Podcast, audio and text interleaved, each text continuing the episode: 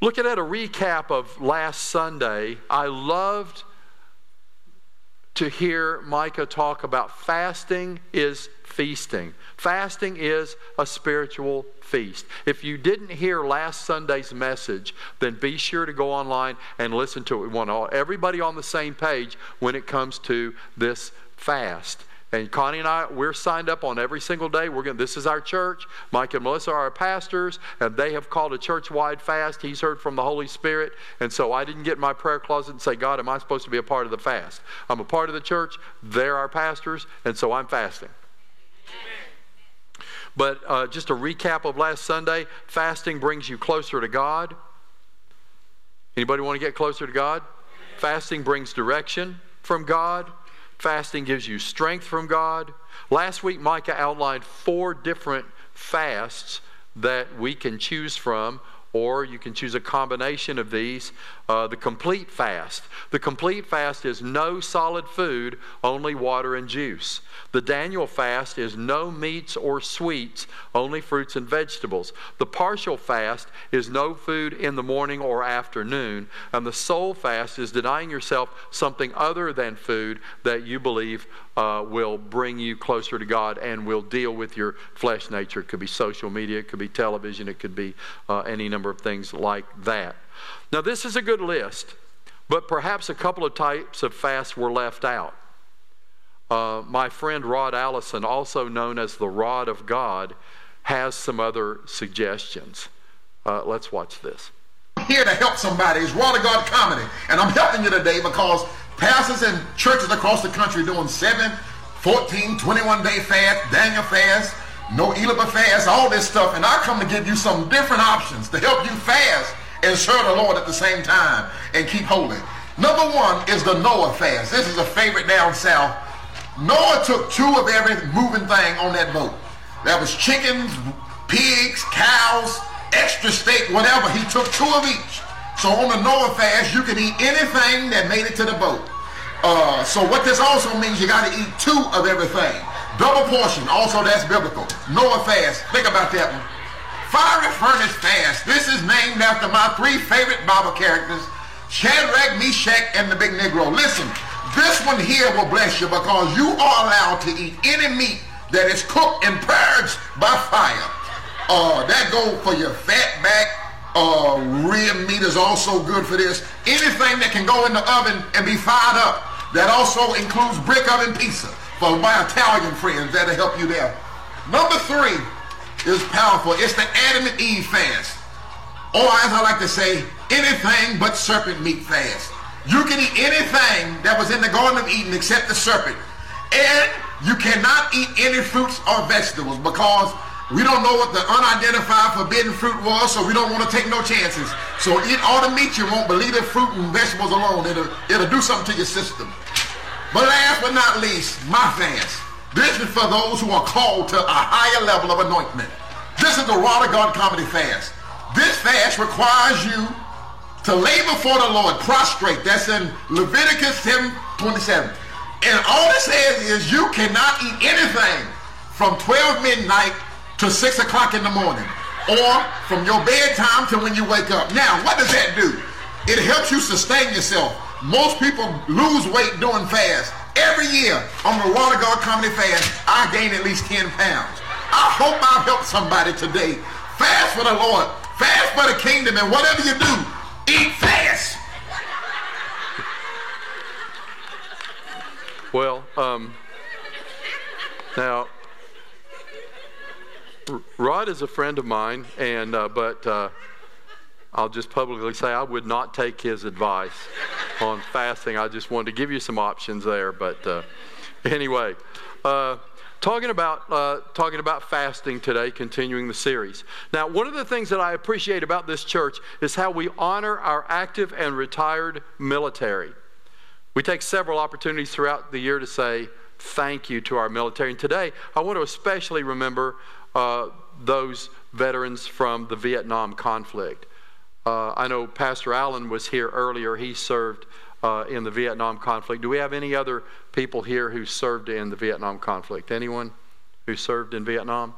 Uh, well, my, uh, I, I, always like to honor, especially those who served in Vietnam, because there was a lot of political upheaval, a lot of political turmoil, and uh, most people who came back from Vietnam did not return with the honor that they they returned with their honor, but they were not celebrated as they should have been. So, uh, so we want to celebrate them. After World War II, the Japanese who had attempted to occupy Vietnam left Vietnam in the hands of the French government. But Ho Chi Minh wanted to set up a communist government. There was conflict between the two sides, the democratic side and the communist side. And in 1954, an agreement was reached at the Geneva Convention that divided North and South Vietnam at the 17th parallel. North Vietnam being communist and South Vietnam pursuing a democratic form of government. Soon, however, North Vietnam, backed by China and Russia, began attacks on South Vietnam to bring it under communist rule. That brought in South Korea, Australia, and the United States to help defend it. And so, for 20 years, under five presidents Eisenhower, Kennedy, Nixon, Johnson, and Ford the conflict raged. Until November 1st, 1975, when the last American troops were brought home and North and South Vietnam were united again under a communist government. Now, why am I telling you this? There's a really interesting part of history that we need to consider. A very important part of the Vietnam conflict history is that toward the end of the war, while supplies and ammunition were running low, President Gerald Ford went to Congress to get approval for more funds, more appropriations for supplies. And he was denied by Congress the funding to continue the offensive. And the main reason was because there was never actually a declaration of war. This is why people usually refer to this as the Vietnam conflict, even though it was definitely a war. You ask anybody that was there, it was definitely a war, but people usually refer to this as the Vietnam conflict rather than the Vietnam War because Congress never actually formally declared war against North Vietnam. $121 billion was spent and 58,200 American lives were lost over those 20 years, but there was never actually a declaration of war. Today, I want to talk with you about five things to understand to have a successful fast. Who wants to have a successful fast? Let's don't do without food and then not be successful. If I'm going to not do without food, I want to accomplish something. Five things to understand to have a successful fast. Number one, fasting is a declaration of war against your flesh. 1 Peter chapter 2 verse 11 says, "Beloved, I beg you as sojourners and pilgrims abstain from fleshly lusts which war against the soul."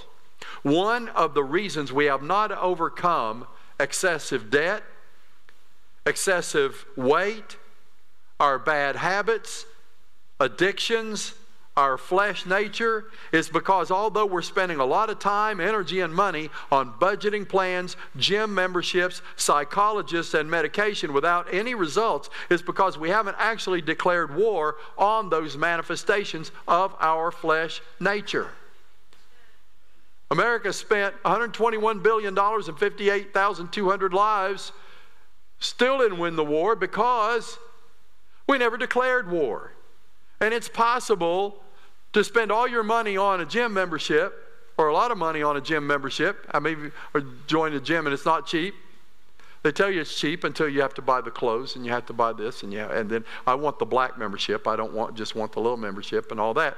And in the end, if you don't actually declare war and determine you're serious about defeating the enemy, then we're just spinning our wheels. Everybody say, We're at war. I'm at war with my flesh nature. I want you to think just a moment with me about what would it have been like if 2 years ago you had declared war on your flesh nature and 2 years ago you had decided I'm going to stop listening to the flesh and I'm going to start listening to the spirit and be able to obey the Holy Spirit. Where would you be today? When you become a Christian, The Holy Spirit comes to live on the inside of you the, the very moment that you make a decision to follow Christ. The Holy Spirit comes in to live, and He sets up residence there, and you and the Holy Spirit have decided that the Holy Spirit is going to be the boss of your life. But guess what? You have another nature on the inside of you called the flesh nature that says, uh uh-uh, uh, I've been ruling this body. He's not going to just move in here and start telling me what to do. And the Bible here in 1 Peter 2:11 says there's a war that takes place between the flesh and the spirit. And you know who decides who wins? It's not God. It's you. Whichever one of those you feed is the one that's the strongest. When you feed your flesh, your flesh gets strong. But if you starve your flesh and feed your spirit, your spirit gets strong. But if you starve your spirit, your flesh gets strong. And so, fasting is an excellent way to starve your flesh and feed your spirit. I'm not getting lots of amens because your flesh nature right now is telling you, I don't know if I want to do this or not. I don't know this uh, this not eating thing. I mean, that's that's for the bird. I mean, I can come on, I come on. I can come to church and even bring a Bible, and I don't have to do without food to do this. I don't know that I want to. I don't want to do this. That's your flesh nature talking because he wants to keep you captive so that the spirit man never gets strong enough to do what God is instructing you that you know you should do. Number one, fasting is a declaration of war. Five things to understand to have a successful fast. Number two, there's a brat that lives in every one of us that wants to dictate what we do, even though we know we should be doing something else. Fasting says no to the brat in you so you can say yes to the Holy Spirit. Any of you have a kid that's a brat? Nobody's raising your hand. You're good parents. Good for you. I, I, I, how many, okay, so how many of you have a kid that's not a brat, but once in a while they act like a brat? How many of you, when you were a kid, you were that brat? Yes. You ever tell a bratty kid no? No, you can't have that. They don't say, oh, thank you, mommy. They scream and cry and whine and yell and, and, and have a fit. That's what your flesh nature does. When we start talking about fasting, when we start talking about for 21 days, you're not going to have meat. Come on, let's admit it. Most of us could live off the fat of the land for three weeks. and yet, our flesh nature, you're not going to do without meat for three weeks. We'll die if we don't do that or dessert. You're not going to have dessert for three weeks. Oh, oh man. And uh, and this brat lives inside of us, and this brat wants to dictate to us not only what we eat, but it goes way past that. When the Holy Spirit is trying to dictate what He wants us to do, how He wants to live, when He wants us to, when He's trying to direct us to do a certain thing, talk to a certain person, uh, uh, the whole, there's something in our life that's quenching the Holy Spirit. The Holy Spirit says, I want you to give this up. I want you to stop doing this. I want you to start doing that. We don't have the internal character character developed to be able to obey that. Instead, the flesh nature keeps us, uh, keep, has us by the throat. And we can't say yes to God. I see y'all squirming. But it's not you that's squirming. Listen, God loves you, and you're strong in the Lord and in the power of His, night, His might. It's not you that's squirming. It's the flesh nature on the inside of you that's squirming, and your spirit man is saying, Yes, this is what I need right here.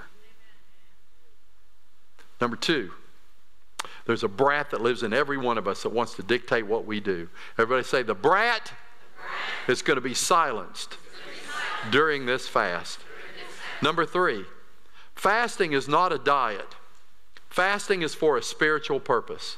You realize that without prayer, fasting is simply a diet. But with prayer, there's a spiritual power available to you that you didn't have before. That spiritual power is contained in your ability to obey.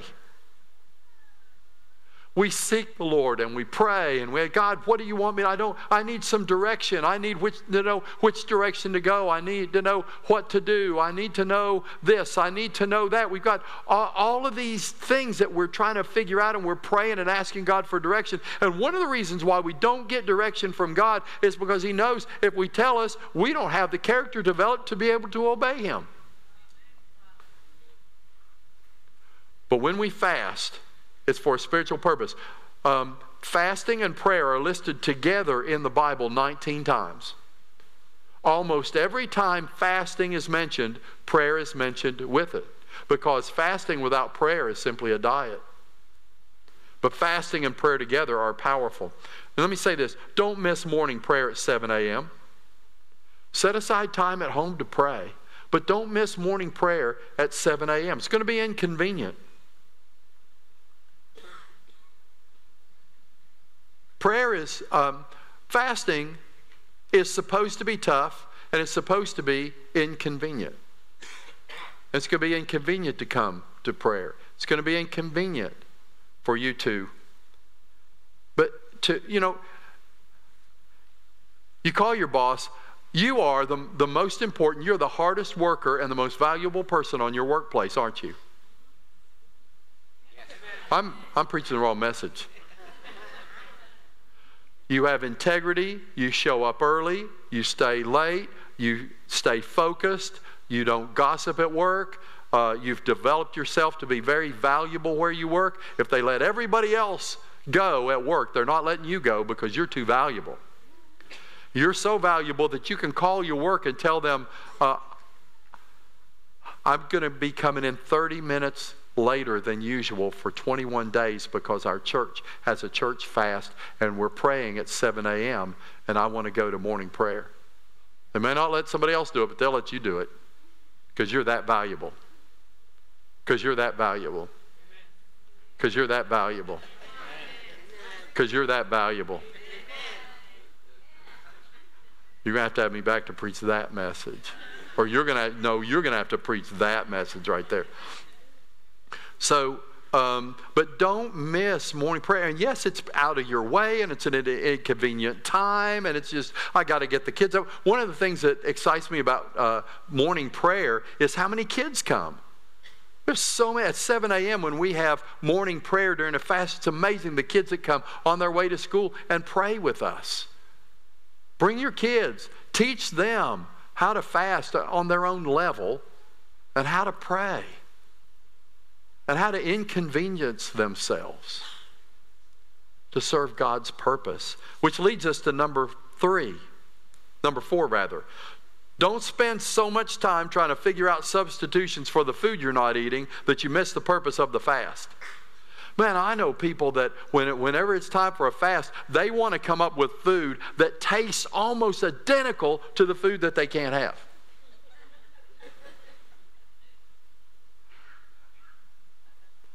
I'm kind of stepping out of the preacher realm here. I'm a preacher, I'm not a dietitian, but I'll tell you this. Some of the most unhealthy food that you can eat are the meat substitutes. Do you know what's in that stuff?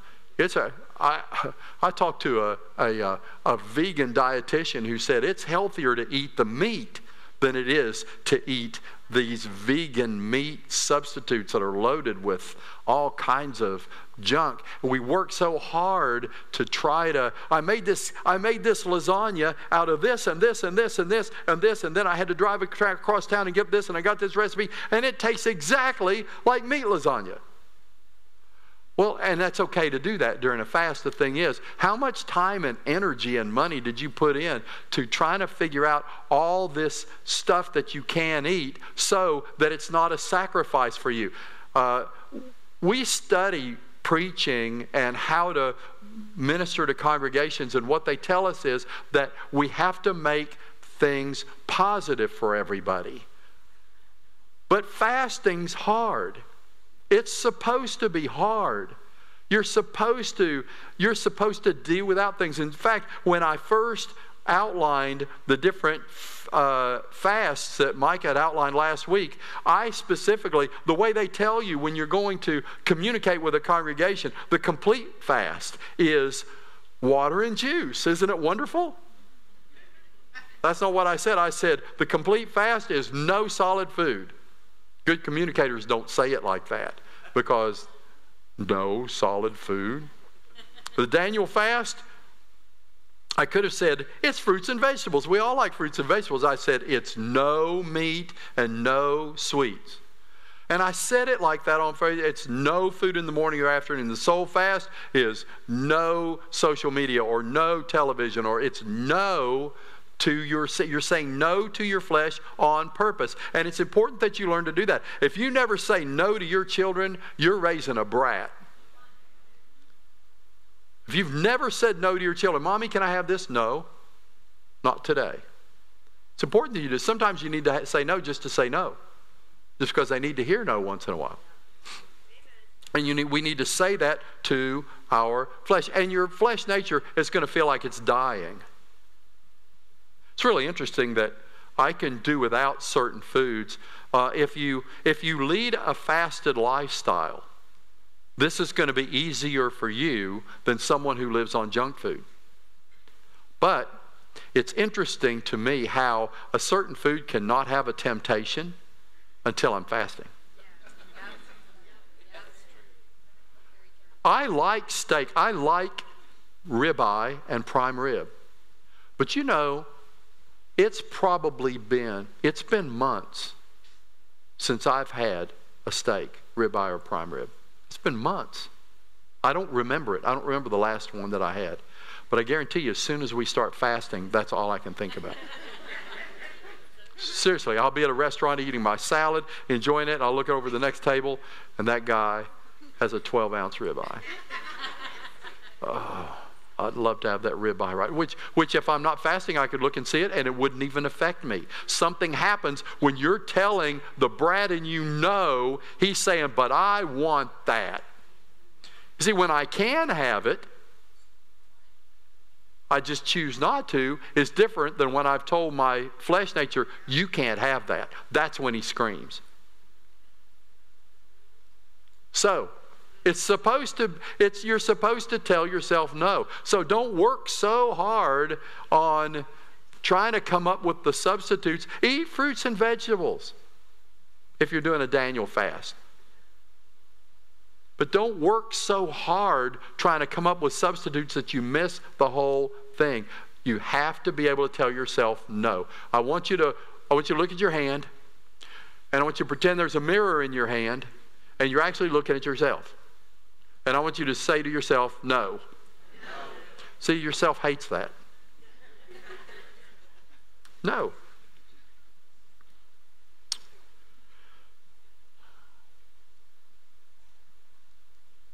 Remember this if you can say no to food, you can say no to anything. I look back over my life and I think I really wish I had said yes to God when He asked me to do this. I wish I had said yes to God when He'd asked me to give that up. I wish I had said yes to God when He had told me to be involved in this. Uh, there are so many times, can anybody identify with me? There are so many times I wish I had said yes to God, but I just couldn't do it. But when you learn to say no to food, you can say no to anything.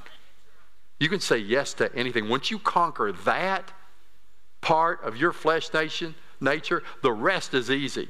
I want to tell you, the gym, getting to the gym, that's easy. Saying yes to God when He instructs you to do something, it's easy. It's all so much easier once you have conquered the flesh nature, particularly in the area of food. Fasting doesn't change God's mind, fasting changes us. Sometimes people fast because they want God to change somebody else's mind. One time, a, a young man came to me and he had been asking this young lady out for a date and she wouldn't go. She turned him down several times. So he told me, he said, I'm fasting so that next time I ask her for a date, she'll say yes.